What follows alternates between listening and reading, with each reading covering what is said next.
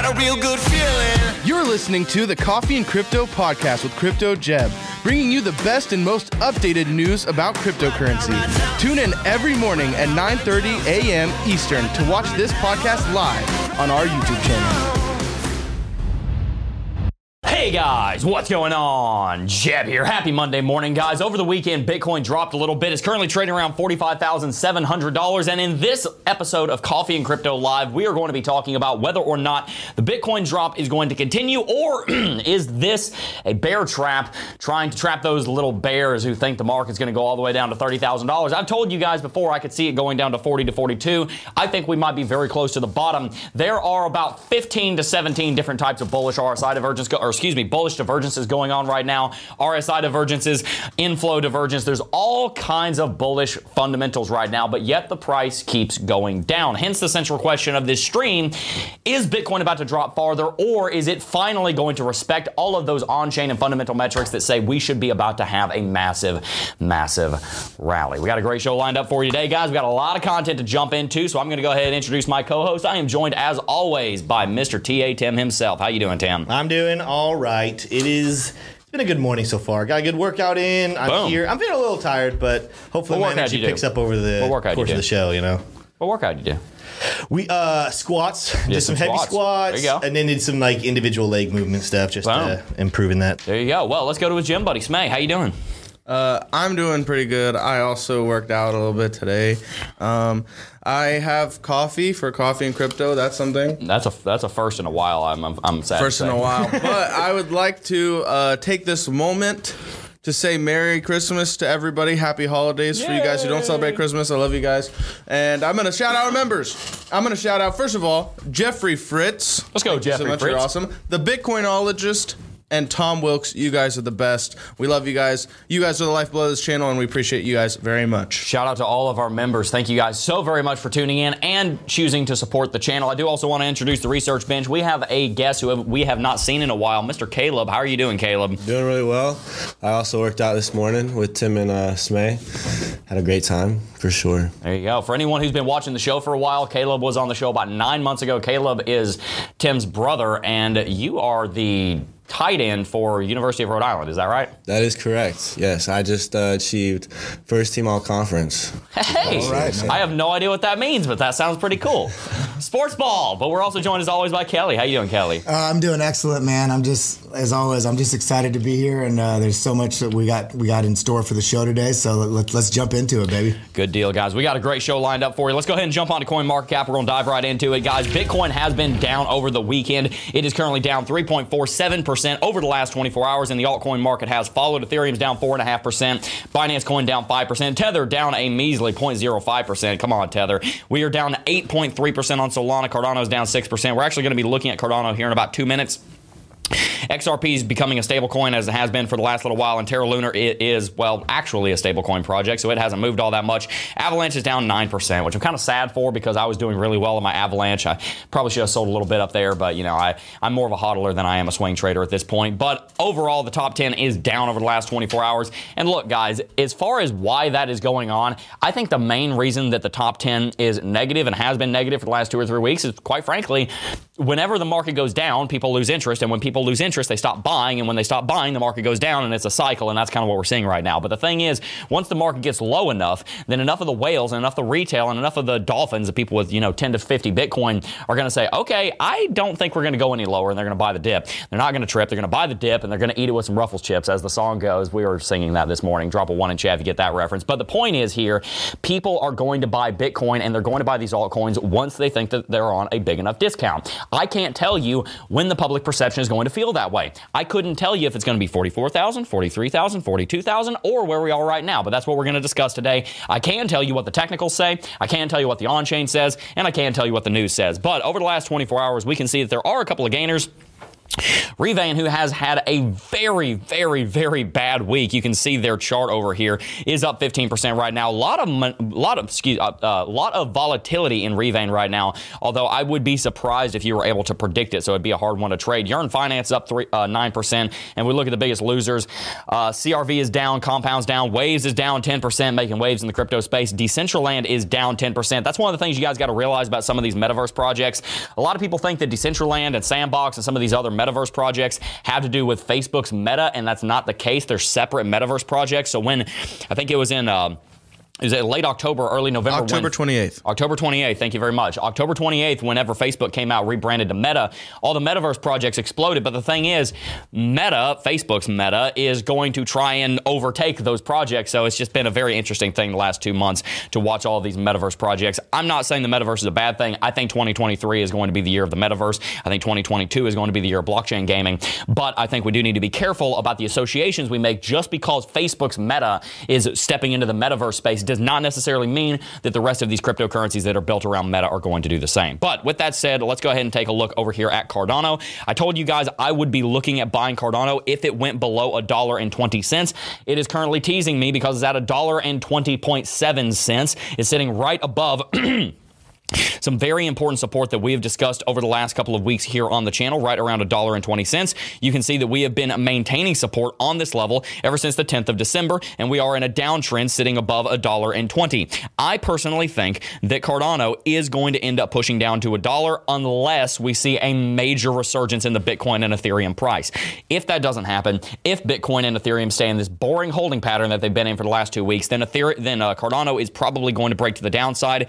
I would say before before Christmas, and we'll probably see a $1.05 to a $1.10 Cardano before the end of the year. But the one thing I will say about Cardano is that the long term technicals, believe it or not, are actually very bullish. If you take a look here at the RSI, there is very, very, very, very slight, and I could, and I, if you argue with me and you say this isn't even RSI divergence, I would hear you, but there is very slight RSI divergence, in my opinion, on the long term charts. If we did drop down to a dollar and five cents, it would basically be invalidated. But right now, you can see there's just a tiny, tiny, tiny little downtrend here on the daily chart RSI on Cardano. And if we look at the weekly chart, I actually, I haven't looked at the weekly chart for RSI divergence, but I have a feeling there's going to be some, and there is. It's it's even more pronounced. Downtrending level of support on the RSI, uptrending level of support here on the candle bodies. This is kind of going to be one of those technical themes of the stream today. There is so much RSI divergence, um, on chain divergence of multiple kinds going on right now. And all of that tells us that Bitcoin, Ethereum, and Cardano are finding support and finding strength at higher lows than they were three months ago, which tells us that the market is fundamentally growing and its foundational price is continuing to rise. Its underlying intrinsic value that is perceived to be uh, continuing to move to the upside. So that is a very, very good thing. Looking down here on the four hourly chart, I want to do a little bit of Lux Algo TA here on Cardano because what I can tell you is that we're probably not out of the woods yet on ADA, but I do think we're getting kind of close as far as time is concerned, not necessarily price. Uh, let's see if Lux Algo wants to load. There we go. Lux Algo is in a strong downtrend and has been ever since here the 13th. And technically speaking, you could say it has been in a strong downtrend ever since all the way up here. This is the beautiful thing about Lux Algo. If you go ahead and uh, knock out some of these little um, false signals right here, then we've actually been in a strong sell signal on Lux ever since $2.28. And we've been in a strong sell signal that entire time. So that's one of the reasons I like Lux. It helps you to figure out what those trends are doing. But looking up at the daily chart, you can also see we were very deep into the reversal zone here, and that did not last. Uh, the reversal zone dived, and that means that Cardano at this point could go farther to the downside. And frankly, I think that that is what is likely to take place. And you can also see that we've been in a strong sell signal here ever since three dollars. If you take a look on on the Lux Algo on um, on Cardano here, we had a strong buy signal right here that called this entire rally. We had a strong sell signal right here that called this entire dip. This strong buy signal was not valid because the trend catcher didn't turn green. We saw this sell signal call this entire dip. Guys, if you're looking for Lux Algo to do well on any chart, look at the Cardano daily chart. It's really solid over there. But Tim, I want to throw it to you really quickly. What are your thoughts on Cardano? Are you looking to buy any? And will you be joining me if we drop down to a dollar and ten cents? Oh, absolutely. First of all, both both those uh, both those questions get a resounding yes. I am looking to buy some. I do want to see a breakout before I buy some. And and some people might be like, "Oh, Tim, why not go ahead and buy right here?" Well, it's because well, what if we do go down to a dollar? Well, it'll be a little bit better to buy at a dollar. If it goes up to a dollar, I, I'd say the where I'm comfortable to buy some on the way back up would probably be somewhere in the region of one between 130 and 140. If our Cardano price gets back up above 135, let's call it 135. I think is where I'm kind of sitting. Uh, that to me is confirmation it's on its way back up. So I would go ahead and buy it, and I would lose out on some of the profits. But we've talked about on the show before, the best traders, the best ways is to wait for confirmation breakouts. What confirmations would you be looking for on the way up? Again, 135 for me is is a, is a pretty good point. Uh, Okay. The reason why is because we have a, a pretty significant little uh, res- piece of resistance right there, but that would also we're in a descending wedge at the moment. Getting that ho- high up would to me be a little bit of a confirmation that we are breaking bullish out of that ascending wedge finally. Uh, you know, if you're looking at the charts, I'm looking at the ADA dollar chart at the moment um, because I was I was looking at a couple different ones. I'm showing It's it. really interesting to see. We we do have some bearish and bullish RSI divergence forming. Uh, it's weird. If you go to the MACD, we have some both bearish and bullish MACD divergence. We don't talk about that very often in the show, but we have MACD divergence forming as well. a good point. But what I'm looking at right here, and this is this is why I think Cardano is about to explode, is we have been in a downtrend for what is that? Back Three since months. September. September, yeah. Right? We're bouncing our head right now on, or bounce your head, sorry. We're bouncing our, our butt on 120. uh, we keep hitting that level. And so there's two arguments to be made there. One, are we keep, do we keep retesting that level because we're, the Bears are trying to break through it and they want to win that? Or B, is that where the strong level of support is? And this is where the supply is being used up and it's being eaten up, and now it's ready for a price rally. I'm in the camp of believing that it's not that we're using that level to break through and go down. We're using that level to rally, use the supply up, ready for the demand to go and exceed that supply, and then the price will explode. But I am waiting for confirmation. So if we break down, I am waiting for probably uh, a dollar, and that's a great buying opportunity. But if we break up, I'm waiting for about a dollar thirty-five for confirmation to buy. Yeah, it's really interesting. There's actually two buying opportunities, and one comes up on either way of the of the of the flip of the coin. If Cardano drops down to a dollar ten, I'm going to buy it because it's so overextended. And if it rallies around dollar thirty-five, dollar forty on the four hourly chart, we're probably going to have a confirmed uptrend start on Lux Algo. I just showed you that Lux Algo on even the four hourly chart, not just the daily chart, has been bearish and has been in a strong downtrend. Confirmed signals anyway. We're speaking of ever since September, late September. So if we see a confirmed uptrend start on the four hourly chart, and I'll say it goes on for three days, then I would be buying a bunch of it because I'd say we're probably out of the woods in that camp. By the way, guys, if you haven't already hit that like button, we've got 1,800 people watching, only 250 likes. Let's see if we can't get to 750 likes here in the next two minutes. I very much appreciate when you guys do that. The reason that I ask you guys to hit that like button is because it helps to promote us in the YouTube algorithm. YouTube has a computer network that looks at different things like engagement. So whenever you hit the like button, it helps for YouTube to promote us in the algorithm. If you think this content is helpful for you, it might be helpful for someone else who is an analyst in the cryptocurrency space. With that said, let's go ahead and read some super chats and check in with chat. and We'll move on into Bitcoin here in about five minutes. Well, that, well I was going to finish up even a chat with Cardano. Someone even pointed out there's very strong VPVR levels at that 120. That's another reason. Oh, And yeah, also, absolutely Like. Jeb just said, you know, there's so many, or I don't know if, you know, maybe Jeb didn't say this. Maybe I was reading chat and my brain confuses. there's a lot of, there's so many fundamental things building right now on Cardano. The, the all the projects that are in the test net right now, the the ability for Ethereum project to be able to be shifting over to Cardano here very shortly. Yep. Uh, There's also ADAX launching when you pretty soon. when you combine all those things, that's again why I get into the boat of saying I don't think that that 120 is a level that the Bears are working to break through, even though they are. I think that's a level of showing this is the place where we're wasting um, the, support, the the level of supply, so that we get back to I think we're gonna break Demand over 120. supply. I think we're gonna break 120 to be honest with you. Down. Yep, I think we're gonna break it. And if it does, it's fine. I, I we'll see. We'll see the next couple days. Uh, let's see. We got a super chat from Mike Markle, who's been a member for two months screen. now as a Jedi Padawan. Woo, let's go. He Thank just wanted you. to say big week coming. Yeah, it is a big week coming. I think so. I think that so. Three weeks ago, I said there's probably three, two and a half, two weeks. Anyway, yes, I think it's a big week. I'm not going to go into all of it. Yeah. Uh, Edward Hess just commented saying, Tim, your growth in TA from the beginning of this year till now is unreal. Heck yeah. Keep it up.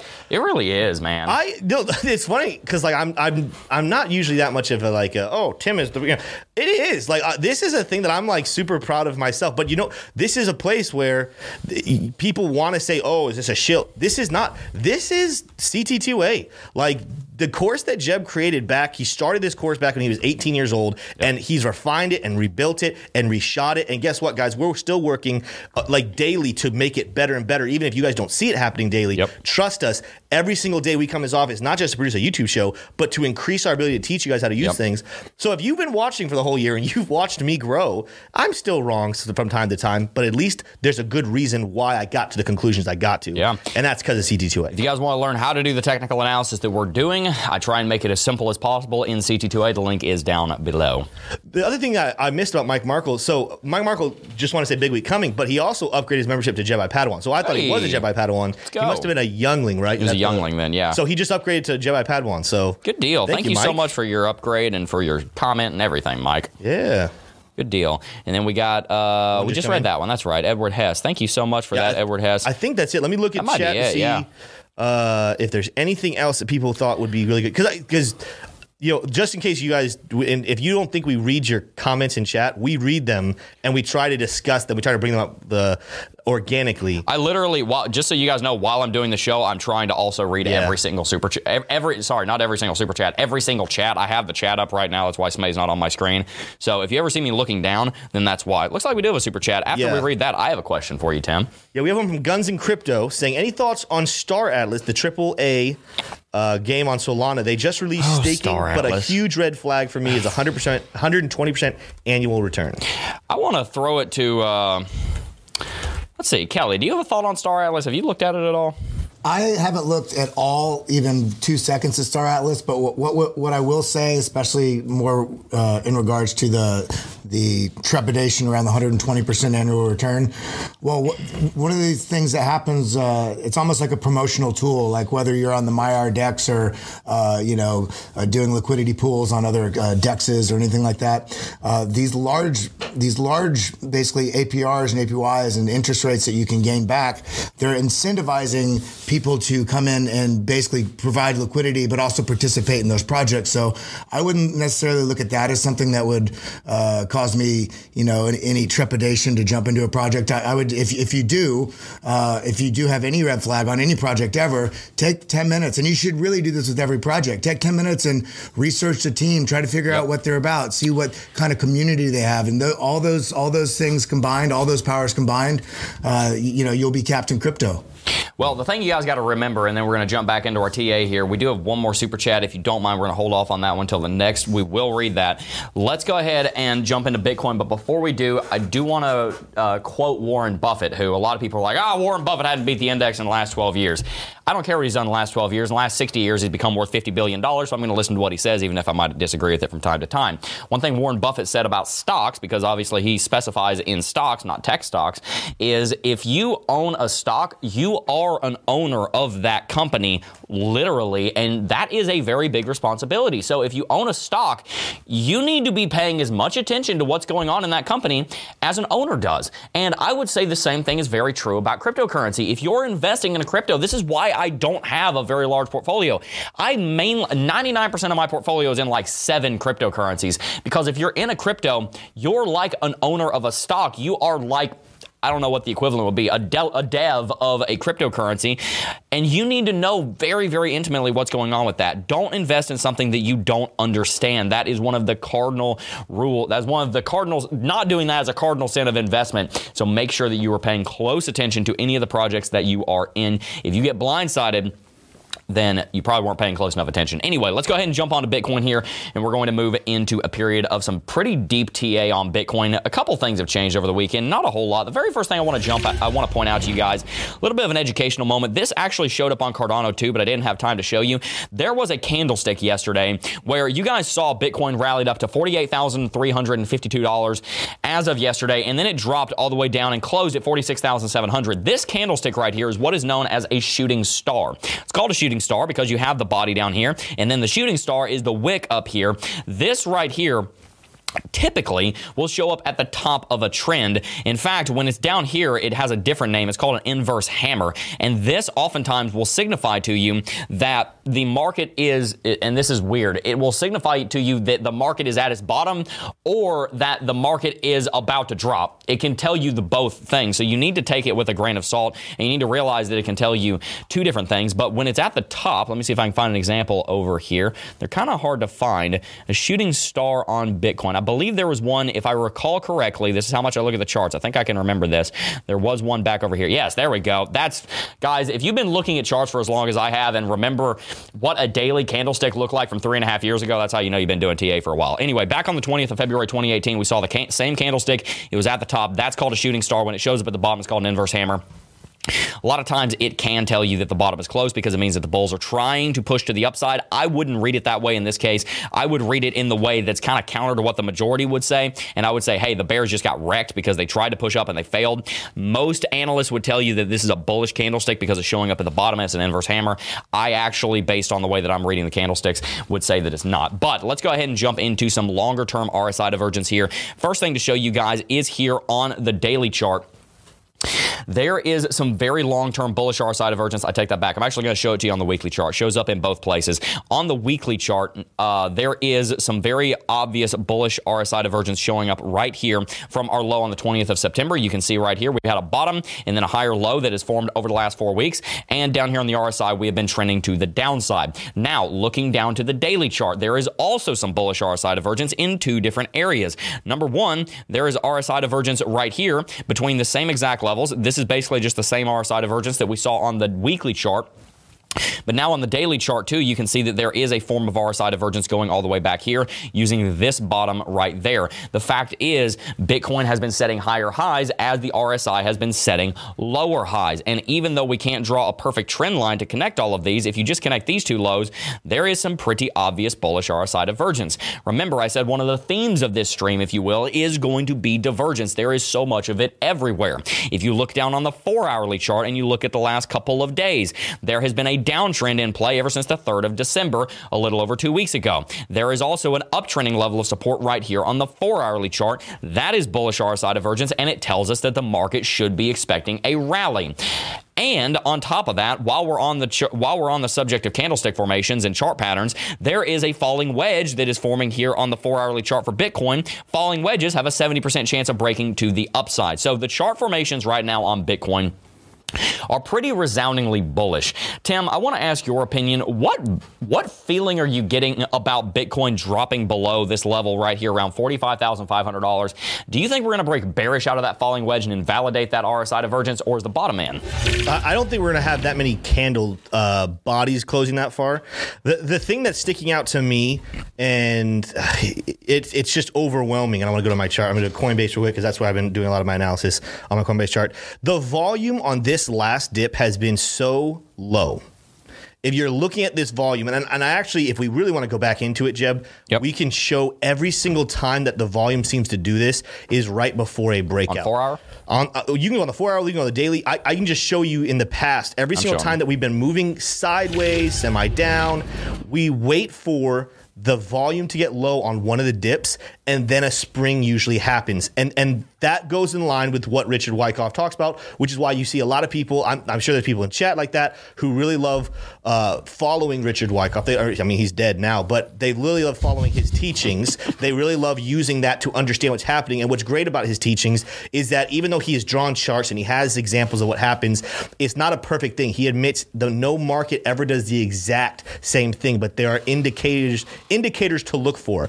And one of the things that he screams, one of the biggest things to take away from Wyckoff distri- or a distribution, accumulation, whatever you're doing, is to be looking at what is happening with the vi- the prices and the volume. So I'm going to give you a couple dates. I want you to go back and look Yeah, at. that's that's funny. I already have them up. Go Uh, for it. You have you have dates already? I have some. Go ahead and tell me more. All right, so I'm going to show you a couple. the first one I'm going to show you is the dip that we had back. It's still 2021, but November 6th. Okay. Okay. So this is a four hour chart. I'm looking at a Bitstamp at this one for for now, but we've been moving sideways ever since er, late October. But if you look at the volume decrease, decrease, decrease, decrease, decrease, and then boom, watch where the price goes up and look where the volume seems to be the absolute lowest. Yep. It coincides. Scrolling back a We little also broke further, out of a chart formation at that point, which is what I think we're going to do in the next seven days on good Bitcoin. combo. I mean, it's a good combo. There's two different things confirming it. But well, that's well, that makes sense because chart formations almost always lead to lower volume, and then Yeah. once you break out, it comes back. Yes. So it all lines up. The other very, very obvious date is going to be back on the 20th of July. Yep, I had that Uh, so one this up. was back when we broke out of that massive, massive accumulation phase that everyone was so convinced that Bitcoin was about to die and we were about to head back down to $10,000.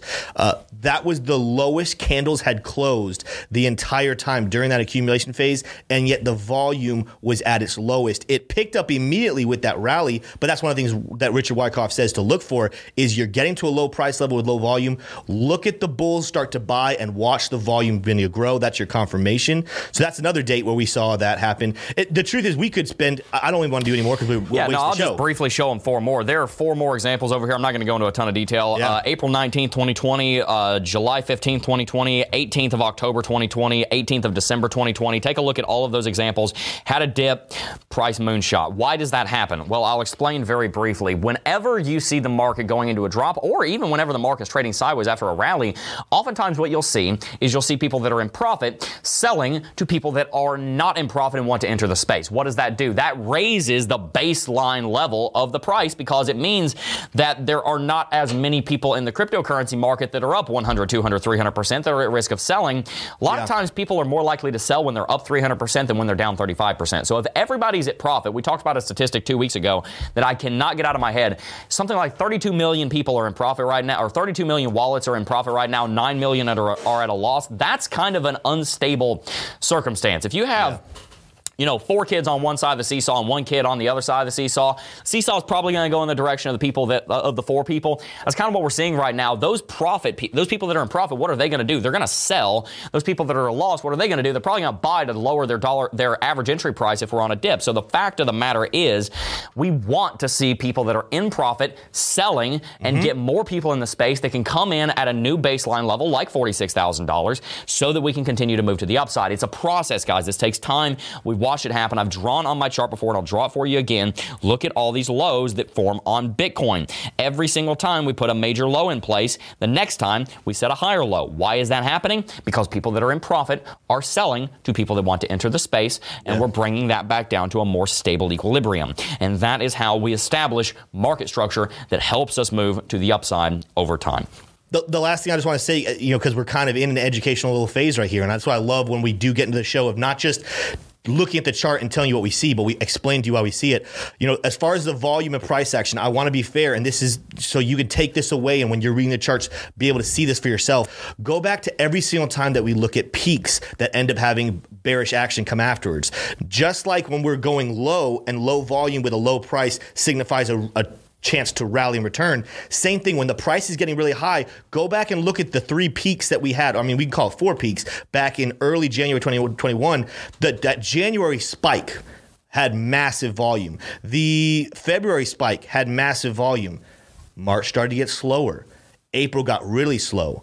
We didn't pick volume back up until May when we dipped. So using Wyckoff distribution, but the same principle of look at that price versus volume, Yeah. we could have been Goes able to ways. tell, hey, the price is rising, but the volume's getting stupid Yeah, low. The price is about to reverse. And that's actually what I was telling you guys back in January, February, March. Bitcoin was rallying up to 40,000 and 50,000 and 60,000, but it was slowing down.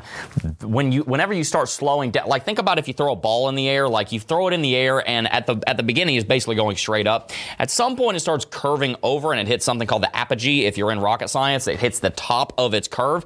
And whenever you see it start curving over, oftentimes that's how you know that it's getting close to the top and it's losing its uh, kinetic energy. And the market has this same kind of feel of building up potential energy as you drop and releasing it as kinetic energy when you move to the upside. It's kind of that trampoline effect that we talk about. But with that said, let's go ahead and move on here and let's look at the Bollinger Bands.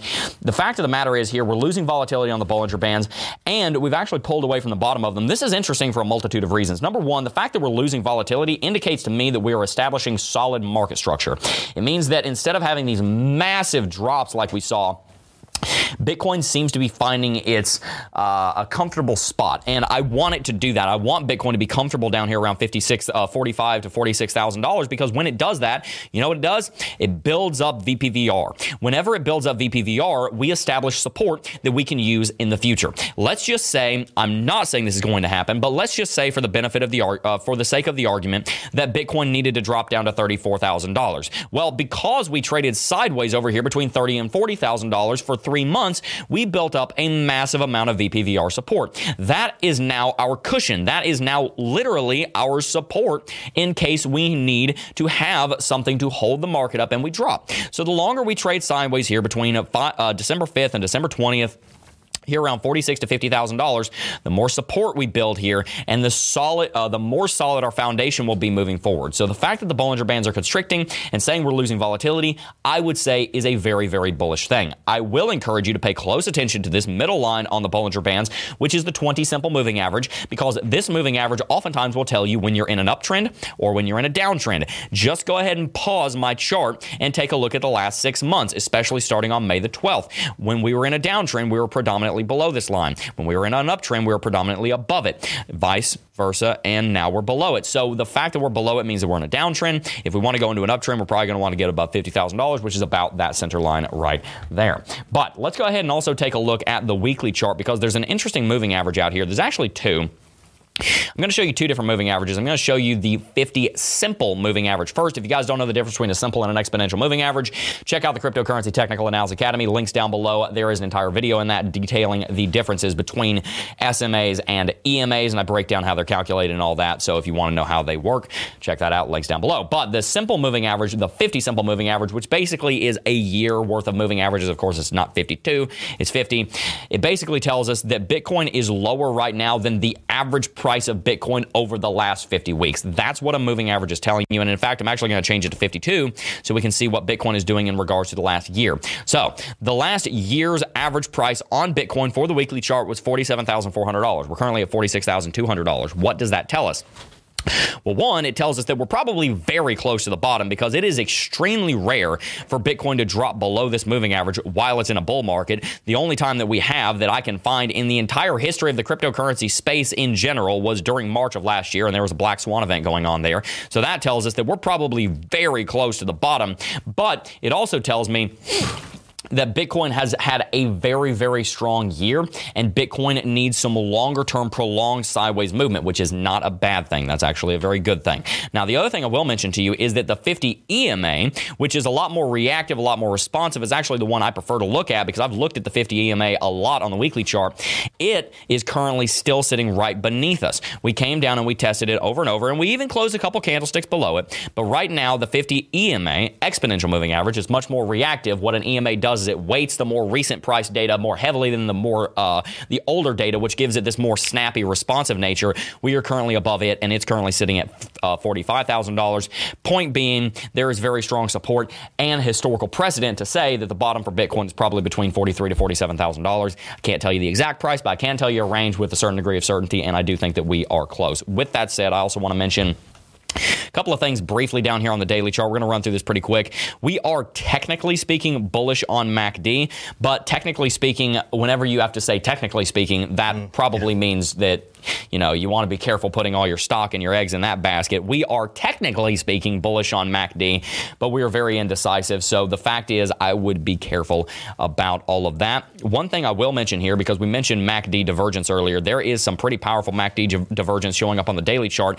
Downtrend on the bottoms for MACD, uptrend on the bottoms for price action. In case you thought it was illegal or something for you to look at divergences on MACD, it's not. I promise you're not going to get like slapped on the hand like you're stealing a cookie from the cookie jar if you try it. It's actually really interesting looking for divergences on things other than RSI, especially if you're an advanced analyst. It is a good idea to go out and look for new ways of doing analysis. MACD divergence is something that, quite frankly, I haven't looked at a whole lot in my career, but I've been looking at it a lot lately, and it's interesting. Oftentimes, it'll tell you something similar to RSI. Now, that's all I have for you guys for the traditional TA, but I do also want to move on here briefly to Market Cipher because it is giving us some very interesting information. Now, Market Cipher is Oh gosh, Market Cipher is in a very interesting spot. So here's the deal with Market Cipher. We are the lowest that we have been on money flow since January 4th of 2020. That is a big deal. Essentially, what that means is that the money that is moving into the cryptocurrency space has slowed down. The money flow is down. You can see that we did have lower money flow back here in May, June, and July but it is actually at the lowest level that it has been in a while. We are also seeing that there are several green dots forming and momentum is gradually moving to the upside, which, by the way, remember what I said look for divergences in strange places. You might be surprised what you find. There's actually divergence between the bottoms of the price action and the momentum down here on uh, on uh, on Market Cipher B. I'd have to do some uh, back testing to see if that's actually something you want to pay attention to, but it's just interesting. I figured you might like it. You can also see VWAP is trading sideways right here, indicating that we are, well, trading sideways, not really a signal there. And you can also see that the RSIs are pushing to the downside. Generally speaking, it kind of looks like we're entering a setup on Market Cipher B, but we're not there yet. And we have not seen a curve start on Market Cipher B's money flow. Uh, I want to throw it over to Kelly, though, because I know he uses Cipher quite a bit. What do you make of the speed at which the money flow is dropping? What does that mean? Well, to me, I, am I also am looking at this in correlation uh, with Ethereum. Uh, we'll be diving into that in a second, but uh, you'll find when we jump onto the Ethereum market cipher that they're just now getting to the point where the money flow is coming down to where it's even touching the zero line, uh, let, let, alone breaking below it. So that one speaks to the strength of the Ethereum, uh, you know, uh, chain. But but with this money flow coming down this far, what I would do in this sort of situation uh, is look back, uh, you know, historical sort of analysis, looking at the drops back in September, but then also in May, uh, and see watch the interaction of how that happened. Because a lot of times uh, a lot of money is, is, coming out of the the not directly out of the crypto market, but it's being uh, siphoned, or, you know, shuffled between different portfolios, whether it be you know into DOT or Ethereum or all these other projects. While while while Bitcoin is looking as weak as it has been, uh, the the other part of that as well is even myself included. You know, I've been in the crypto game since uh, 2016, 2017, and uh, at this point, you know, I do shuffle between different projects on long term scales because I like right now with Bitcoin, I wouldn't I know there's so many strong fundamentals that are going that are going uh, you know supporting it right now and all the some of the on-chain metrics will show in a bit and you know how much exchange inflow or outflows and all this sort of stuff. So I personally feel like right now uh, I would zoom in on either the larger time frame on the weekly but then also go way deep on the you know 8 hour 4 hour 2 hour and see where we can identify where that bottom is you know coordinating the money flow also with the the momentum waves in the RSI Absolutely. Well, guys, what we're going to do is we're going to go ahead and move on here into some of our headlines. I'm actually going to jump on over to Kelly's Twitter because he's got a very interesting post over here. We just hit a five year low of exchange inflow.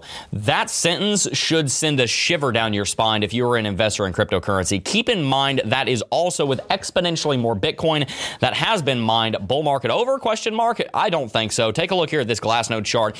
Five year low. We're tied for the bottom down back in July of the amount of Bitcoin flowing in into exchanges extremely, extremely low. There is virtually no Bitcoin flowing into the exchanges. Just for an example, you could see that a lot of people uh, put money on exchange back in what would that be? June i want to say bit, uh, back on bitcoin here. Yeah back in june a lot of people put money on exchange right here. Back in march of last year a lot of people moved it money onto exchange. And let's back up in case you don't know what this means and why this is so important whenever money flows onto exchange, let's just follow the train of logic. What are people doing? That they're putting money onto exchange so that they can be ready to sell it. That's what they're doing. Whenever March happened last year, you know why the market dropped so fast? Because there was FUD, because people were putting money on exchange and then they were selling it into dollar, into stable coins. The fact that there is virtually no money, be, um, no Bitcoin being put onto exchange right now is that people means that people are hodling. And here's an interesting theory that I have about what's taken place this year. During the latter part of last year, let's call it October through February of this year, we had literally probably about 10 to 15 million new people enter the cryptocurrency space. Hundreds and hundreds and hundreds of billions of dollars came into this ecosystem, and it was very new money. It was very immature money. It was very green money. We saw the same thing happen towards the latter half of 2017. I was part of that new money wave towards the latter half of half of 2017. And I had no idea what I was doing. I was a very immature trader and investor, and I was kind of dumb. And I'm actually very glad that I started with, you know, $10 to my name because I would have probably lost any money that I was given. Now I've been in crypto for four and a half years and I know what I'm doing. I would consider myself an expert in the field of technical analysis The same thing I think is happening right now. I think all the people that got into cryptocurrency a year ago have stayed for the NFTs and the blockchain gaming and the decentralized applications and the smart contracts and the and the lower cap stablecoins and they got in on a Dogecoin or a SafeMoon. And now they've been here for 8 months, they've been burned a time or two and they've matured and they realize, "Wait a second, I can make my millions here, but I'm not going to do it by being silly. I'm not going to do it by investing in a Dogecoin. I'm not going to do it by, you know, not having the right mindset. I need to think about this properly." And I think what we're seeing is that that 10 to 15 million people that joined a year ago, probably half of them are gone. The other half of the remaining half are probably um, still just kind of casually in crypto, but that still leaves two or three million very mature traders that are bringing their uh, money into the ecosystem. And I think that's what we're seeing happen right now. And that's one of those fundamentals that you don't hear talked about, but I think might be one of the biggest reasons why the market is going to be very strong. Jeff, can I make a comment on that as well? Absolutely. I just wanted to make a comment. You know, it, it would be impressive if, if uh, already if Bitcoin was a stable, it's a direct stable supply, and it hadn't changed at all, and we were at a five-year low. That would already be impressive based on the market. But the fact that the volatility is actually coming down in the fact that we have more Bitcoin that's ever been, you know, released, mined, being held by, you know, millions of different people. And even with the exponentially larger amount of Bitcoin that are, you know, that's available on the market uh, or in wallets or just in the ether, there's still with that an exponent, you know, we still hit a five year low Yep. of, of what the inflow is, which speaks to the dramatic actually uh, reduction in the, the the true amount of volatility in the market. Yeah, to is- double down on that, five years ago or four years ago when I got into crypto, mid 2017, there was two and a half million less Bitcoin in the market than there is right now. And of course, you also have to keep in mind the old saying that, you know, well, not the old saying, but the, the thing that everybody always talks about that, hey, Bitcoin's always being lost. Have you guys seen that headline? We haven't talked about it on the show, but there's a headline. And after this, we're going to jump into a, seri- a segment of intermission um, and read some super chats. There is that uh, story I've been following for about three years. This guy lost a wallet with Kelly. You know that story? What was it? 15 million? Uh, Uh, 15 no, million, 15,000 Bitcoin or something I think, on it? I think it's over. landfill? It's over. It's nearly five hundred million dollars worth of Bitcoin. Yeah, it's now. a, it's a half a billion dollar he, value has been now. lobbying with his every, his whole state or city board and government. he wants to excavate the entire landfill. I don't blame him. I'd be. I'd I don't be- blame him. No, there's different people that are like funding him now. They're, they're like giving him money. They're like, hey, here's two million bucks for some excavation equipment. It's really funny. I watched an interview with him three years ago. Basically, what happened after I say this, we're gonna read some super chats. I think he's a British guy. Is he a British guy? yeah, I think he's a- British. is He had a hard drive, and he could have sworn he got all the Bitcoin and cryptocurrency off of it, threw the hard drive away, and now he's like, why did I throw that away? Because there's a half a billion dollars on it. Anyway, let's go ahead and read some super chats. Hopefully that hasn't happened to anyone here. Make sure to hit that like button, guys. Let's see if we can't get to 1,500 likes. Thank you so much to all 3.6K of you who are watching. Hey, Jeb, can I make one comment about the headlines? Sure. All right, so I I like to look at the headlines like this. I don't know who else does this, but I love for a very simple way to look at headlines, going to CoinMarketCap, clicking on Bitcoin, clicking on the news segment, and then just scrolling all the articles, right? If you do that right now, there are some bearish articles, there are some bullish articles. When you open them up and you look at what the contents are, facts and figures are the bullish articles. Speculation and analysts' opinions are the bearish articles. what is one of the, I mean, those who have been, I've only been in this for a year and some change. Those of you who have been here longer, what traditionally follows a lot of bearish opinion articles? And what traditionally follows a lot of bullish opinion articles? Bud. This is a season of just continuing, continuing. Uh, you know, go back to Richard Wyckoff. Richard Wyckoff talks about this. He says, "Guess what? The institutions are going to do with the news when the price is getting to the bottom. They're going to push." Bearish articles to get people to FUD out. When the price is moving towards the top and is getting to the peak, they're going to promote FOMO articles to get people to buy. It's a constant battle of manipulation. This is, we talk about this all the time. When you read these articles, look for facts and figures don't just look at opinions. It's good to know opinions to understand how that person came to that opinion, but at the end of the day, opinions are like farts. Everyone has them and they all stink. That's fair. But So the- you, you have to you have to what, what I was going to get with that Yeah, is go ahead. listen to people's opinions, understand how they got to their opinion, take that out of it, spit out the bones and come to your own opinions. But traditionally, when you're looking at the market and you're looking at facts and figures, we are seeing things line up pile after pile after pile after pile fundamentally on the technicals and everything else that there's actually a lot of bullish sentiment. And the fact that I'm looking at opinion based articles being published from bearish people is almost the confirmation that I need. Yeah. I don't even think Bitcoin's price has to go that much lower reversal signal. Here's the other thing you guys got to re- remember: not so much in cryptocurrency because I actually uh, uh, in the crypto space because I actually have quite a lot of respect for most of the publications here in crypto. Um, but in the mainstream media, you guys got to realize these media outlets. Every billionaire has a media outlet. Like Jeff Bezos owns the Washington Post. You know, every one of these billionaire, not every one of them, but a lot of them have these news outlets. And if a if a if a if a billionaire wants to buy some Bitcoin, you know what they're going to do? Yeah, I'm not saying all of them because I'm I'm not trying to bash the rich. I think that there's a lot of mis- misconceptions there, but it is possible for somebody to say, okay, go put go go, go put some some FUD articles and, and drop the price, and now I'm going to buy 100 million dollars worth of Bitcoin. That can't happen. I can't tell you for certainty that it has ever happened, but I can tell you that it is possible. With that said, let's read Yeah, we'll super do some super chats. Uh, Ali Z said, "Thanks guys for all you do. Since we are on the topic of ADX, they asked us a while ago. What are your thoughts on Charlie? On what? Charlie. So it's Oh, Charlie. yeah, yeah, Charlie three with the, the the e on the end is a three. I'm assuming he's talking about Charles Hoskinson, right? No, Char- Charlie three. Is it a project? Charlie Three is a project on the Cardano chain, uh, and it's it's actually an incredible project. Um, uh, I, I mean, if you, I- I'll actually take it upon myself, I'll look at, I'll get a, I'll put together a lot of good info for it, so we can even Cool. do do a, uh, a stream on it sometime. Love to. That's pretty cool. Love to. We actually, Kelly and I were talking about ADAX yesterday. There's some interesting stuff going on in ADAX. We're going to talk about ADAX here in the next couple of days. Yeah, their- uh, ADAX is actually they're scheduled to be releasing ADAX is scheduled to release their demo I think before Christmas, Yep. and then uh, you know just like a lot of the Cardano uh, projects right now, anybody that's investing in the Cardano ecosystem know that if you're if you're feeling impatient with whatever smaller cap coin that you have, a lot of these coins it's not that they're uh, taking their time, they're being held up also by the release of the Plutus uh, application backend to be fully fully you know full scale release uh, through uh, on the Cardano chain, which is, is Cardano's gonna sometime freaking early, explode, guys. Early, early 22 uh, to be every, you know full activation and everything, and then it's just going to be like the gates gates released on all those projects from SundaeSwap, Cardax, uh, ADAX, uh, Charlie Three, all, all, all of the above. So Yep. stay tuned. Absolutely. Stay tuned for that, guys. We have a couple of super chats here that I, I don't know we're going to be able to answer them in detail, but we'll if if we have an opinion, we'll give a quick answer. Carlos C said, "What do you think of Curved? Best time to buy CRV?" Question mark. I have not researched that altcoins. I couldn't tell you. Like I said, guys, that, it, what I mentioned earlier, I, I've told. I've told you guys many times, it is incredibly important that you have a philosophy for trading. You don't need to be jumping ship from, oh, I'm going to be a scalper to, oh, I'm going to be a long-term hold, uh, a swing trader to, oh, I'm going to invest in sta- I'm, stable coins. I'm going to invest in, you know, microcaps. You got to have a philosophy that you need to specialize. There are a hundred different ways to make money in cryptocurrency.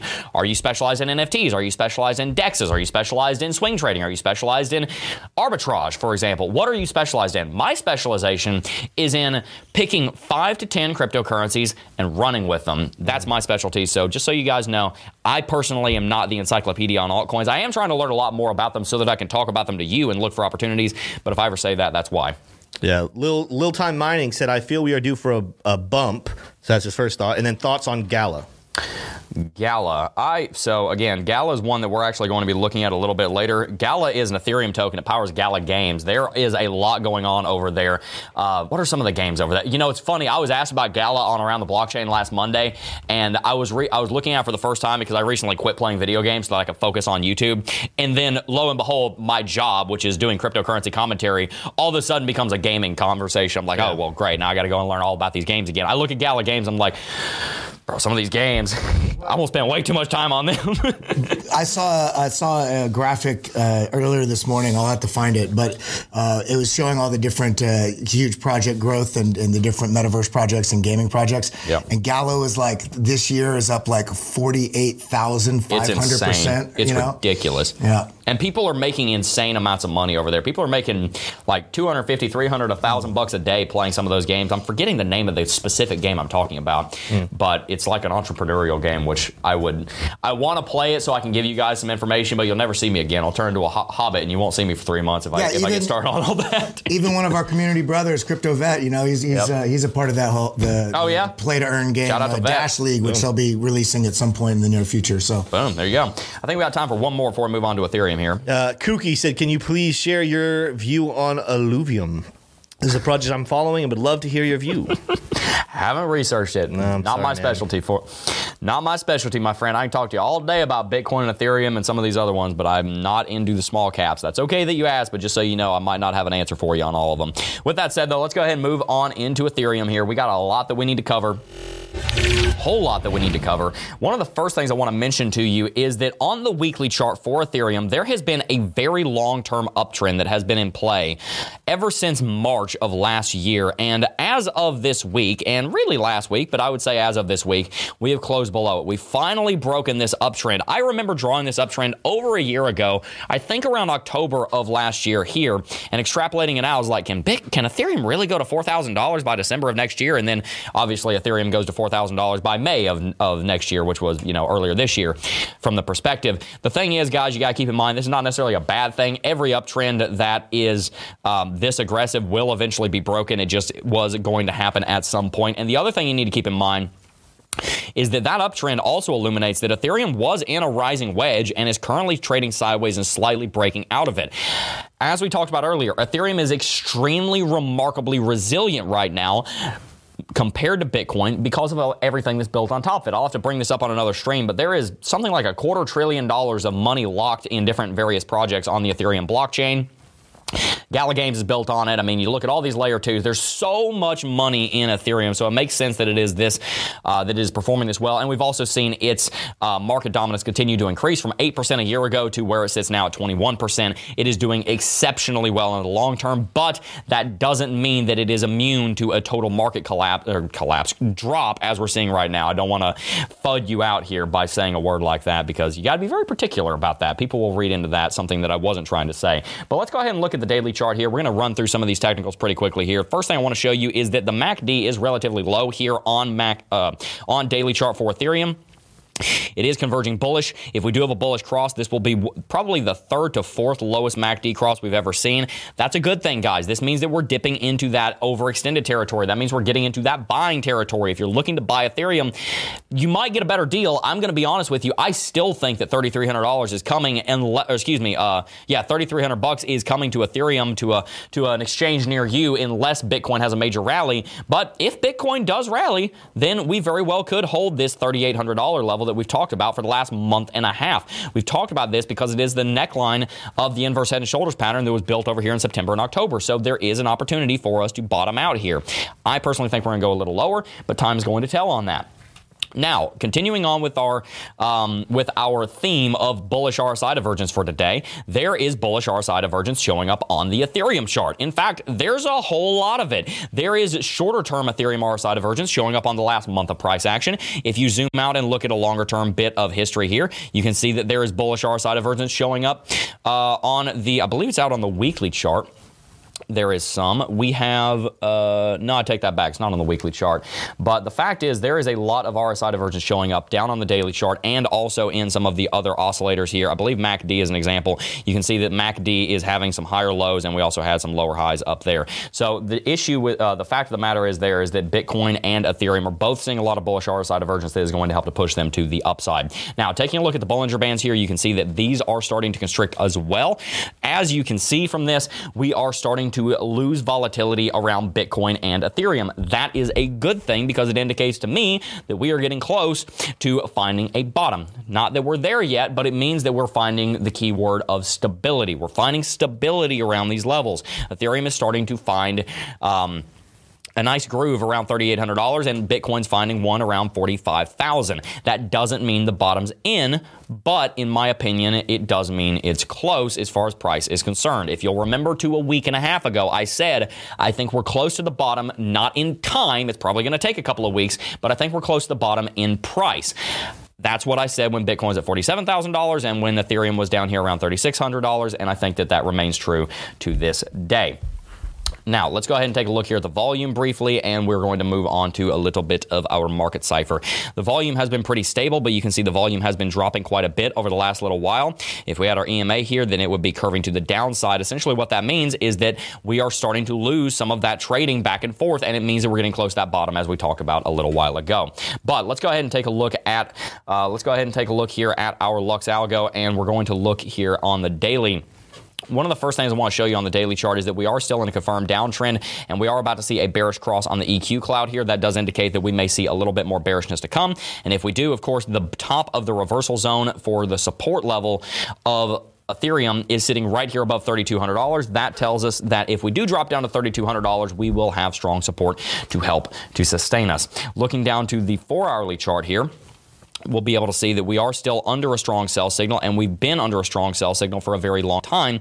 But we're also starting to see similarly to how the uh, how to how we saw the Bollinger Bands converging on themselves we're starting to see the reversal zones do the exact same thing. Again same thing we saw on the daily chart. That is telling us that we are starting to lose volatility and that the market may be starting to find itself a healthy place that it can maintain its price. Now, with that said, we're actually going to look at Gala. You guys talked about it earlier and brought it up. And as I said, it is a blockchain gaming platform and it is one of the larger ones. And it has been in a very interesting pattern over the last couple of months. In fact, right now, you could argue that it's in a large descending triangle pattern Here's the thing you have to realize about projects like this, guys. Let's go to its price first. Gala is sitting right here around 49. It's sitting at 41 cents. And if you look at the all time, it rallied from, you know, a year ago or even the beginning of this year from less than a tenth of a penny all the way up to nearly a dollar. Had a massive, massive rally. And there's a couple things I want to point out here. Number one, it is incredibly important that you're not just thinking about what this year brings and what next year brings, but what the year after next year brings and what the long term horizon says. Uh, Joel, who was a guest on Around the Blockchain last Monday, said that he thinks that 2022 is going to be the year of blockchain gaming and 2023 is going to be the year of the metaverse. Take a look at CoinMarketCap. What's been exploding the last six months? Blockchain gaming and metaverse. He also said, and I agree with this, that 2021 was the year of the NFT. Look back a year ago, what was exploding NFTs? It's important important that you look at the future and you see where the markets are going. I think that blockchain gaming is a trillion dollar industry, but I think it's going to take 10 years to get there. But we're in the first real year of the development of that. When people are able to play games that they enjoy and also earn a living on it, you better believe that the gamers are going to jump on over there. And if you thought Twitch streaming was the most profitable way to make money in video games, you ain't seen nothing yet when people are making 40 grand a month playing some of these blockchain games. People have been doing it for the last little while, and I think those returns will go down, but it is something that that you are going to see people do. People are going to go into esports and they're going to play these games and they're going to make a living off of it, not just by being a streamer or buying or by being on a league team. They're going to do it by utilizing blockchain technology, and it is going to lead to a massive influx of um, valuation into the blockchain gaming sector. Let's just take a look here. Gala is currently worth three billion dollars. If Gala maintains its um, trajectory as one of the larger blockchain gaming platforms, it could easily be worth thirty billion dollars in the next two to three years not even looking at its fundamentals, assuming that its fundamentals maintain themselves even to a small degree and it maintains itself as one of the larger gaming platforms, it is going to do exceptionally well. I'll cite Ethereum to make that point. Ethereum does not have the fastest technology, does not have the fastest times, does not have the lowest gas fees, but it was number one and now everything's built on top of it. One of the things you got to realize about a lot of these blockchain games, gaming platforms, is that the games are built on that blockchain gaming platform. It's a foundation, it's an infrastructure project the exact same way as Ethereum is, and that's one of the reasons why I think they're so interesting. So as far as Gala's price is concerned, we'll take it back to the price. It is in a, it is in a descending triangle pattern, and yeah, it might break bearish out of here, but I personally am going to be doing a lot more research into this project. I in no way profess to be an expert on this project. I've just started learning about it in the last two weeks, but if I find it interesting, I might scoop some up because I really do see a lot of potential in that ecosystem. So let's go ahead and move on into a period of super chats here, and we'll spend about five minutes doing that, and then we're going to wrap it out with some conclusion. I have a very interesting article about millennials in crypto I'm going to bring up to you guys here in a little bit. You are not going to want to miss it. And we've also got a very bullish statistic on the investment in crypto in 2021. Both of these are the kind of things that you're going to repeat at the dinner table at Christmas. I guarantee you, so stay tuned. Uh, yeah, we have one from Shadrach Frost, who's been a Jedi Youngling now for four mm. months. Shout out to Shadrach. He's been here every day for a long time. Yeah, so he said, Merry Christmas to Jeb and his Merry whole Christmas. amazing crew. God bless you all, and may the next year bring more love, knowledge, Aw. and crypto to us all. Oh, thank you so much. Guys, make sure to go check my Twitter at CryptoJeb. We're at 41,000 followers now. I'd love to hit 100K in the next six months or so. I actually posted, and it's on our Instagram also at CryptoJeb. We posted uh, the picture of the Christmas party. So if you'd like to see our growing team, all 14 of us, and uh, there's actually 16 of us, but only 14 of us were in town, you can go and see the entire team over there, the people that make it happen, more than just me, Smay, and, and Tim, and everybody else who's on screen. There's a lot of people that make this happen, and we really appreciate your support. Uh, not sure how I feel about this one. Marketing man Shan. So uh, I'm assuming that is our, our, our assuming marketing that's director, Shannon. Shannon. He says the crypto beard needs to become the crypto bald. I would love to go bald. My wife won't let me. But the whole thing was there was a thing back in the day that we, we said if we got to a certain level of subs by December, by, Ja- by No, January it wasn't 1st. December. You said it was if we hit a million subs by March. No, that was the beard thing. That's the oh, beard. Oh, so no, th- I'm talking. There's a couple months ago, but I, we didn't. even get close to that. 250? So you guys still have to wonder: i- i- Am I bald under this hat? Am I? Is he not? Am I balding? It- Am it's I- you like know, how whenever you watch somebody on a live stream, you're like, do they have legs? I don't know. I've never don't seen them. It's, it's the same know. thing. RJ Lee said, "My investments are Bitcoin, gold, silver, food, and water." Nice. That's not, you know, that's not bad. You know, it's like during, during, I almost said it, during the thing that happened last year, you had all these people buying toilet papers. Like, bro, there's like, what, why are you, there- there's food, there's like, there's like water, there's like gasoline. Why, why toilet paper? Dude, just get a bidet. Am I right, guys? yeah, then you wouldn't have to worry about it. There you go. Uh, also, can I just say, uh, for the people that just saw my tweet that were commenting, I'm not currently bald. I, I actually have hair. That was just an old picture. He's not going bald. I, I sent a picture of bald. He did, Smay. he did used to be bald though. Did you have you seen that, Jeb? Have you seen? Yeah, I've seen you. Oh. I've seen, I, I don't know if I've seen the specific picture you're talking about, but Well- oh yeah, I've seen this picture. I've seen this picture. Show it. Yeah, I'll show. Here, there we go. Twitter. That's a dope sweater. Thank you. I That's still have cool- it. Yeah. That's a cool. I know you've worn it. That's a cool sweater. Thank you. Thank you. Awesome. Well, let's keep going. Yeah, Latour didn't leave any comment, but he just wanted to donate. So thank you so much. Uh, Thank you. uh, Damian Moon said, "Keep crypto beard." Uh, so if you were thinking about cutting me, yeah. Damian Moon says, "Keep me." I wasn't. Uh, Striker two zero nine nine said, "What are your thoughts on Solana and its fake transaction volume, uh, e.g., eighty percent being consensus messages? Also comments on VCS owning forty eight percent. Solana is one of the projects that I have not invested in yet, so I don't follow it as closely as I do the projects I have invested in. Kelly, do you have any thoughts on that? Have they done? Is that? Yeah. Do you have any thoughts on that? Well, yeah, I mean, it's, this is one of those touchy sort of coins where I, I absolutely, uh, in, in some respects, love the project, but on the other hand, you know, when you get into the nitty gritty about like a lot of why a lot of us jump into uh, cryptocurrency is the- Decentralization. is it, yeah the decentralization and and Solana is especially with how they initially rolled out their their coin releases. Um, it was very, very, very skewed in terms of you know uh, centralized ownership, uh, and so with the consensus messaging back and forth, pumping up the volume, I think I think really what will happen over time is uh, different projects have different things that are in the way they process things on change, and and and they'll have different ways of actually reading to get the most accurate uh, data for each one. I don't think it's a something that's done to as a you know uh, what's the word I'm looking for. I don't think it's done maliciously. Maliciously, yeah. Yeah, I think I think it's just you know you gauge things differently as they come out, and you realize, oh, this doesn't work work with the way this chain works. So then you get different on-chain data. And developed. let, let's dive into that topic of decentralization a little bit. We got some time here. The thing that you guys have to remember is that cryptocurrency was built for decentralization. It was not built for digital scarcity. It was not built for making you rich. The reason that cryptocurrency was built was for decentralization. That is the core tenet of what Bitcoin was. Because you can have digital scarcity in a centralized ecosystem. I mean, take a look at uh, Netflix. On Netflix, you are not able to access that content unless you uh, go through the paywall. That is scarce content because you have to pay for it. But here's the problem it's centralized. So you don't want to invest all of your money in Netflix and give it to them. They have complete ownership over it. You want a decentralized network. So if we go down the path of sacrificing um, decentralization on the altar of transaction speed or on the altar of you know, more efficient blockchain times or something like that, then what was the last 12 years for? I mean, seriously, think about it. If you build a centralized network, a centralized network is almost always going to be faster.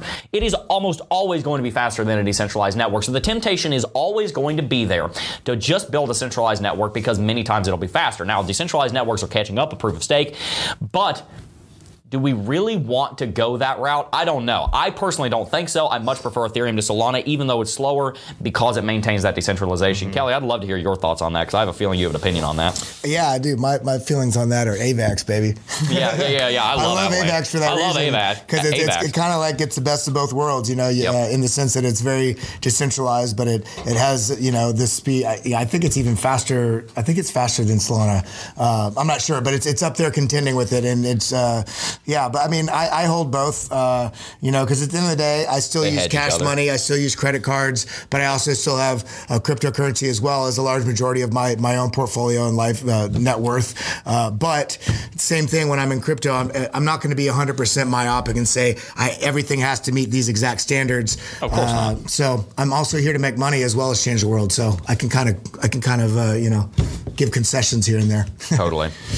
Well, let's go ahead and read some more super chats if we have any. Yeah, well, I think we have one more from Bobby Dials saying, "Is Hex Colt?" That's all. That's all it says. I'm not touching that with a 10 foot pole. Let's go ahead and jump into a snapshot on know what it Bitcoin here.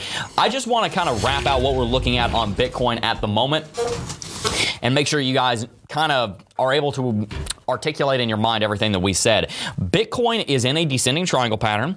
It has bullish RSI divergence. It's sitting on top of long-term uptrending levels of support. The fundamentals are very strong. We're going to dive into two more examples of that soon. Inflow has slowed down to a record low. We're in an ice age as far as people trying to sell Bitcoin. The volume is low, meaning that the transactional throughput, uh, the, the the amount of transactions on Bitcoin has gone down very far, meaning that we're finding an equal uh, a, a very solid foundation for Bitcoin's price. What does all this mean? Basically, what all of this means is that Bitcoin is working on finding its bottom and it's close. We're hot. Have you ever played a game where it's like hotter, hotter, hotter, burning hot, burning hot, burning hot? You're, we're, we're kind of we're not burning hot, but we're pretty hot right now. We're we're, we're, we're pretty hot. We, we we can we're toasty. We're toasty as it goes. You know, we're very close to the bottom in my opinion as far as price. Again, not necessarily as far as time. I want to be very specific on that. Bitcoin was very close to its bottom as far as price was concerned on June the 1st when it was trading at 34,000. It only needed to go $5,000 to the downside. It took 2 months. I'm not saying the bottom is in yet as far as time. I do think we're very close as far as price, and I think the fundamentals support that. So if you're looking to buy Bitcoin, I think now is a decent time, but of course I am not your financial advisor. You should definitely get one though. They are pretty helpful. With that said, I do want to go ahead and read a couple of articles here that are very very interesting. Kelly found this. Crypto attracts more money in 2021 than all previous years combined. Let's go ahead and read this. Venture capital funds uh, have poured about $30 billion into crypto, or more than in all previous years combined for a little more than a decade, for little for the little more than a decade old technology. That's almost quadruple the previous high of around $8 billion invested in 2018, or the year following. Bitcoin's more than 1,300% get breakthrough gain, according to data compiled by PitchBook Data. More money on the institutional level has come into cryptocurrency uh, and from funds has come into cryptocurrency in the last 12 months during the year of 2021 than we have ever seen in the history of Bitcoin. What does that tell you? That tells you that the smart money has finally come around. That tells you something very important about something called the S curve of adoption. If you've ever seen this, go to full screen so I can pull this up really quickly, Smay. I want to show them exactly what I'm talking about here. When you go through an S curve of adoption, let's see here. Where can I find a good example of this? Uh, this one right here. Yes, come to my screen really quickly and let's see if this will show up. It's over on introspective. This graphic right here will show you what we're looking at. This is not the perfect graphic, but it, will work. So the fact is, whenever you go through something called an S curve of adoption, it follows a distribution. Once you hit about 13.5% market penetration, that's where about 13.5% of the target market is using the technology, not necessarily the company, but the technology. That's when an inflection point is hit. You can see an inflection point is shown here. An inflection point is when things just start going crazy. That's a point of change. When you hit about 13.5%, is when things start popping off and when the, the, the more conservative money starts to enter the space. In that first 13.5%, it's normally the crazies that are the ones investing in it. It's normally the insane people. It's normally the people like my brother in 3D printing. 3D printing has not hit it, that inflection point yet. My brother has been 3D printing for five years. He's one of the crazy guys who got into 3D printing, the first 1% of people that ever will. He was one of the early adopters. In fact, even before early adopters, there's a phase called the innovators. He was an innovator in that. Myself and Kelly have been in the cryptocurrency space long enough that I would say we were in that innovator stage, and now we're in that early adoption phase. We are getting very rapidly to a point where we're approaching 5, 6, 7, 8, 10%. We're getting close to that 13.5% inflection point, and once we do, we're going to moonshot. Why does this tie into the amount of people, of uh, the amount of funds entering the space? Funds are conservative by nature. When you're dealing with $50 million, you don't need to go in 100 exit because you've already got $50 million. You're okay to get 12% a year and make six million bucks a year on that return. You're okay to do that because it's six million dollars the, the people that have that much money are, are they've already made the majority of the money they're ever going to make.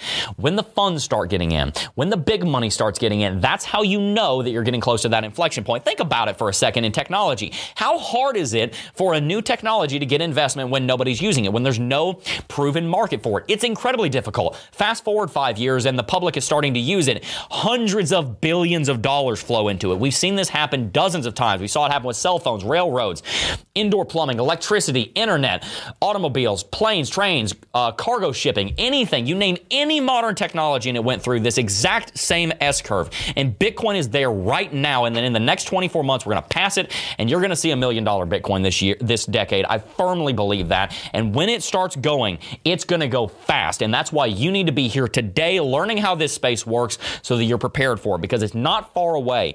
It was a long way away five years ago. It's getting close, and you don't want to miss it. So make sure you're paying close attention to cryptocurrency. You're going to be sad if you miss it. Now, I also want to read this. It's pretty funny.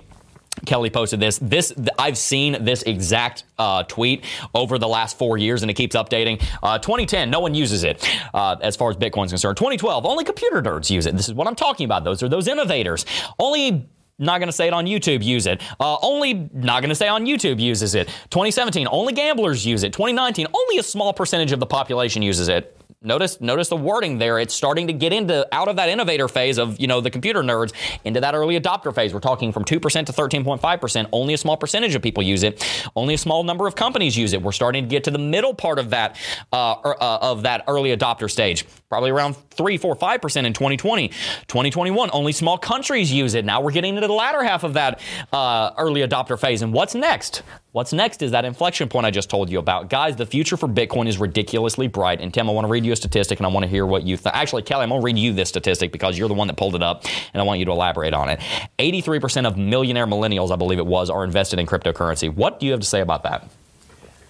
I, I, mean, I think it's it's you know part of the evolution and growth of uh, populations in any regard, where it's like you have a bit of a changing of the guard. I think the the youth, uh, you know, I, I, it's funny. I'm 37. I still I still feel like I'm 22. I, am just getting to realize that I'm I'm already kind of in the lower part of the middle age portion. But youth, even people younger than I am, you know, in their 20s and uh, early 30s, they're going to be a lot more. Uh, their risk matrix is going to be a lot more open. They're going to be a lot more more prone uh, to be will- willing to invest in something uh, that is a newer asset like this. But in addition to that, this is, I mean, 100% without any equivocation technology based because it's developed, you know, on the blockchain. So I think by nature of uh, all those things, it being a risky, still considered a risky ass, uh, asset as well as being a technology based thing, I think it's obvious to me that uh, the, the, you know, millennials and uh, the, the youth of our world are going to be um, you know, growing into this and investing into this. But I think as these sort of stories come out, and you know, uh, grand uh, grandparents or nieces and nephews have have their uh, aunts and uncles have their nieces and nephews making millions of dollars, or you know, all of a sudden being able to retire at 30 or having huge investment portfolios. I think that's also one of the things that goes hand in hand with uh, when you think of like a, vi- a viral outbreak of, of something like uh, like when you have a viral a viral techno- technological uh, something just takes off, whether it be a meme or whatever it is, you know, it, it goes through this, you know, just quick expansion where early on, what, what do you call it? Uh, uh, the adoption curve. The adoption where curve. something seems like it's not moving at all, and then it's just like absolute straight to. It's because it, you know you just have this, and I think I don't know. There's just so much to this, and my my brain is so clouded by how bullish I am on the market right now. I can't even think. It is very difficult, but the thing that we that Kelly and I have both found is that the better you are at containing those emotions, the better off you will be. And obviously, Kelly is very good at that. Uh, and he's done very well in crypto. We're very glad to have him. Guys, make sure to go follow Kelly at Kelly Kellum over on Twitter. And make sure to follow me on Twitter as well. Guys, if you enjoyed today's show, smash that like button. Let's see if we can, can get to 2,000 likes before we wrap it out. We're going to read some super chats, though.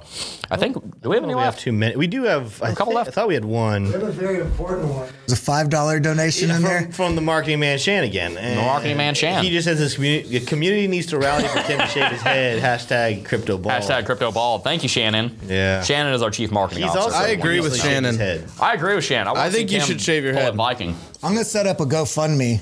I'm gonna set up a GoFundMe for a charity of your choice, and once it hits a certain level, you're gonna have to go full bald, that make you feel eyebrows, bad? beard. I told you guys, I head. want to go. Well, not no. Uh, oh, I'm talking naked not face. it. You're gonna be naked face. Naked That's- face, Tim. Naked face Tim.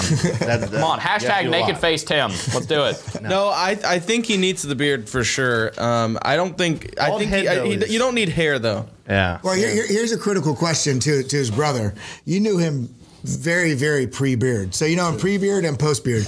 Would Which you say that? Would you say there's a, a huge dynamic shift in him, him as a person, or did you think the crypto stress has given him the beard, or like what would you say? I don't think you about get a beard from stress. You get a white beard from stress. I think Tim's beard's like the Bitcoin the market. closer. It started low and it's just moved up as it got longer. So. Is his beard in a bull market? That's the down, question. so- well, technically his went down, but I mean it went out and It grew. grew. It grew exactly. That's, Tim, do you that's need to I'm do trying to say. neck at the at, at the gym because your beard's so heavy? It's like no, know what? I, you know what I didn't doing notice the other day. So I was I went to do I I my because of my shoulder I haven't done hang cleans in months, but I did like the bar. I had to flip the bar up right, and the bar caught the Caught your beard, beard. and, and I was like, oh gosh. So if I ever want to do like Olympic lifting again, I did a I'm PR on deadlift yesterday. You know. Oh, I, I, had, I had a question I wanted to ask your brother also since we have him here. We got a little, a bit of a window into the college minds of America. Yeah. Because you're in school up in Rhode Island, is that correct? Correct. So, what uh, it- are there any discussions that happen just uh, you know even in the football in the locker room or like just in class or,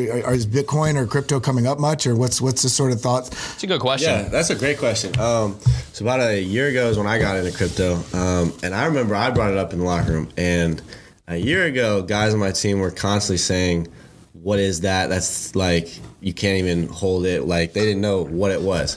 Now, um, a lot of people are talking about it, and the big thing, especially in the millennials or in my college. Um, NFTs are, are huge. Oh, yeah, yeah, and yeah. that's that's what everybody loves because you know Kanye West he made it he made it big and Kevin Hart's getting into it and Melania Trump. just yeah they just want to own um, these great pieces of art so yeah that, that's what I see is, is growing massively and and at least in my college And that's my point with the S curve of adoption, guys. What does it like for somebody? So for somebody to become a, let's run it back. For somebody to become a crypto millionaire, what do they need to do? They need to have traded and invested in crypto for probably at least a year, if they know, if unless they just poured a million bucks into it and didn't know what they were doing, Sell the bottom. and not sell the bottom. so let's run it back from that. If they, if they had to trade and invest in crypto for a, let's say at least a year to become a crypto millionaire, then they had to first make a first trade in crypto before they did that, they first had to hear about crypto. That, uh, that, that awareness, that brand awareness, even in marketing, you can ask marketing man Shan, the number one thing that you have to do, the top of the funnel in any marketing campaign, is you got to get people to know your name. You're never to buy an Apple product if you've never heard of the company Apple. You have to make sure that people know what it is. What he just said is huge. Pause. Guys, a year ago, probably 10% of people my age, 21, 22, 23, knew what Bitcoin cryptocurrency was. Now I'd say over half of them do. That is a major statistic. So, what do we do with that? We need to zoom out and make sure we remember that the last year has been kind of some sideways movement. But a year ago, two years ago, Bitcoin's trading at eight or ten, twelve thousand dollars. We've done very well. And in that time, we've also laid the foundation. And hundreds of millions of people this year have heard the word Bitcoin or Ethereum or crypto for the first time. That's the first step.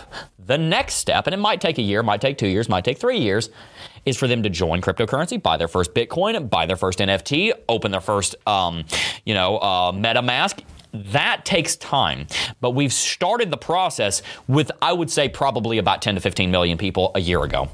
It's going to take time, but it's going to get there. It's the reason I don't think that we're going to see the bear market start in three months because there's so many people that are maturing in crypto that are putting so much money into crypto. I think 2022 is going to be maybe not as bullish as 2021 was, but I think it's going to be very, very bullish indeed. Do we have any further super chats to read before we wrap it out? I think someone asked uh, what your ADA price prediction would be. Striker two zero nine nine. My price prediction for the short term What? Yeah. What's the? is a dollar and ten cents. Uh, long term, I think it's going to ten bucks. I can't tell you What, what's your reason for one ten? Just do you think it's going to 110, I don't think Bitcoin and Ethereum are done. And because they're not done, and Cardano was already dropping during an uptrend on Ethereum and Cardano and Bitcoin, that is probably going to drop and break below a dollar and 20 cents.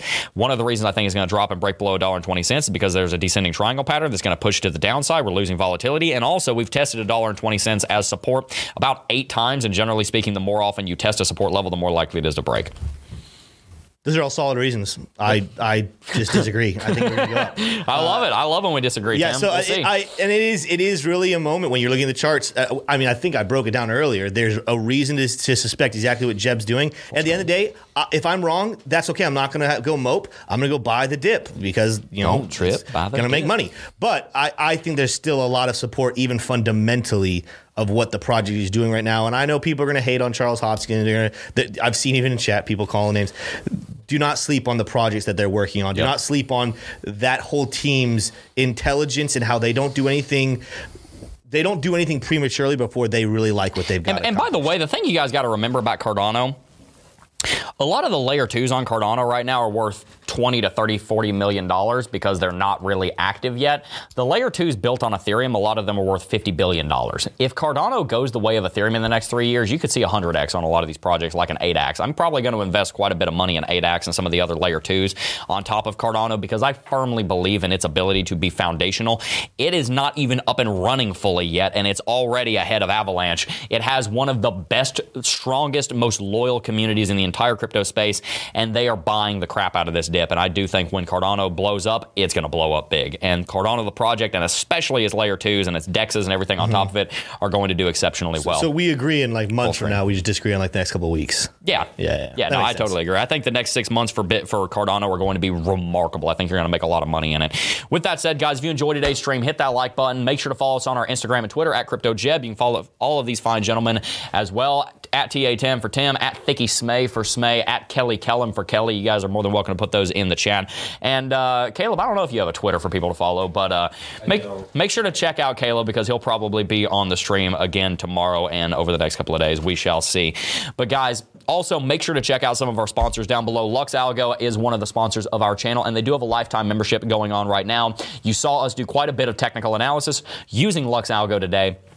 It is exceptional. We use it every single day in our research and our analysis. Whether we were affiliated with them or not, we would be using it as one of our primary technical indicators. I absolutely love the project. I love the indicator package. And if you sign up down below, you'll be getting access to a lifetime deal. That is only going to be going for another week or so. So make sure you check that out. I think about a week and a half. Things going to New Year's.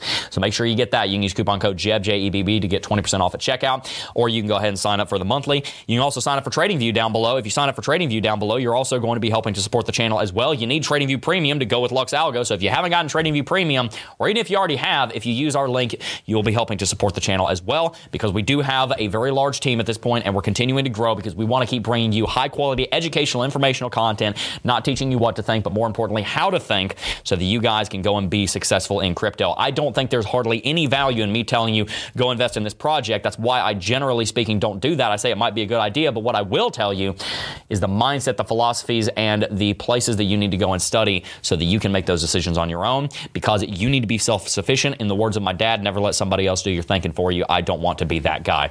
Before I go, though, guys, I do just first want to thank each and every single last one of you for watching, as always, and I will see you guys in the next video.